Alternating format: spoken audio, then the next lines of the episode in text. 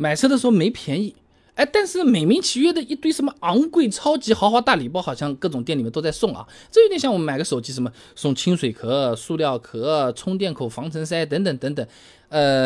实际上它是值不了几个钱的。哎，但车上这个赠品啊，它不能像手机一样，你觉得不怎么值钱啊，用2天觉得不太行，你就扔掉或者怎么样。有些东西你用的它是有安全隐患的，送我们也不能要的。今天给你分享几个啊。第一个呢，什么赠送的已经装好的真皮座椅，或者叫做座椅材质升级。哎，你买车的时候，不少 4S 店会说，哎，我们个座椅给你升个级，把这个织物座椅给你包成个皮座椅。你看起来很普通的这个汽车座椅啊，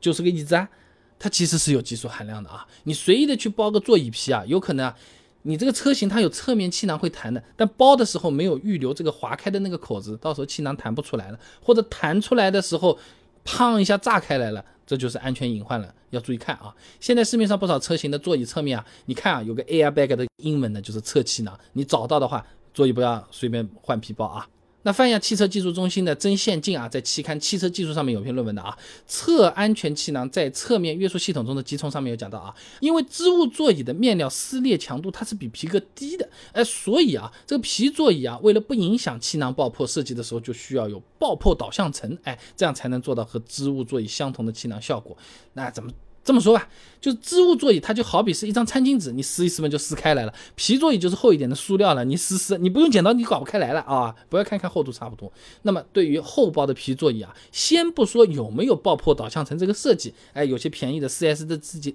去改的，往往没这个东西。你额外的一层结构，它本身就会给气囊展开增加这个难度的，有可能发生事故的时候气囊不展开、乱展开、慢展开都是很危险的啊。所以如果 4S 店给你的现车说是要给你升级的，或者已经包好卖给你的，我觉得呢，如果我们不是很搞得懂这方面，也不愿意花心思琢磨的话，干脆就尽量就不要么好了啊，这个宁可自己去装的啊。那么再来个什么东西？第二个我们再来讲脚垫，这个东西看起来超普通，什么地方都有，大家也都送，对不对啊？怎么用也都没有关系的，没有你想象中那么简单啊。中国消费者协会对选购脚垫它是有个建议的啊，要关注一下这个脚垫啊，它是不是可以在车上固定好，就是滑来滑去的不要去选啊，最好选呢有防滑定位扣的脚垫。另外还要关注一下这个材质是否是环保无异味的，你不要以为脚踩着鼻子吸不到，都关在同一个车厢里，好不好？那说人话就是脚垫你要固定的比较牢，然后呢也不能有毒啊。那这个打滑听起来好像也无所谓啊，又不要紧。我自己在家里面铺了个地毯，坐在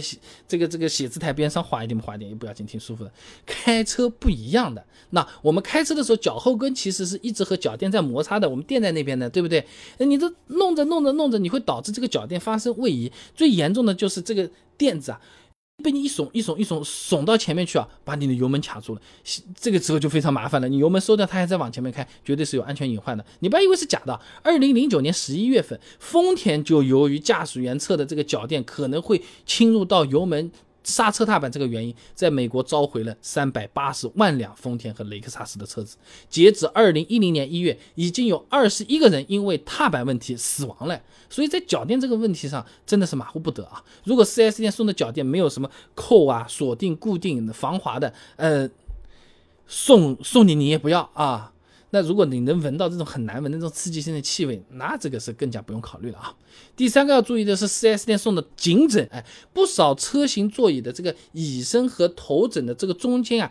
你看到有2根钢条的空在那边的，是不是？这个头枕还有点往前倾的，哎，你坐的时候好像脖子就是没有什么地方靠在那边的，开的时间长有点酸，整的弄下去好像也挺难受的，对不对？没有什么支撑的啊。这个时候有些 4S 店哎就会什么在2根杠中间空的地方送你一个什么像肉骨头一样的啊，或者尖尖的这种给你垫起来的这种颈靠，其实它这个不是头靠了啊，它是颈靠，也是有安全隐患的啊。那沈阳建筑大学孙晶有篇硕士论文呢，找来了分享给你听一下啊。某汽车座椅头枕安全性仿真分析及优化里面有讲到啊，这个头枕原厂的那个啊，是用来减少碰撞过程中成员头部和颈部的相对运动的，从而减少成员受伤的可能性。学术点讲叫做鞭打效应。动作电影有没有看过？一个特种兵拿了个绳子，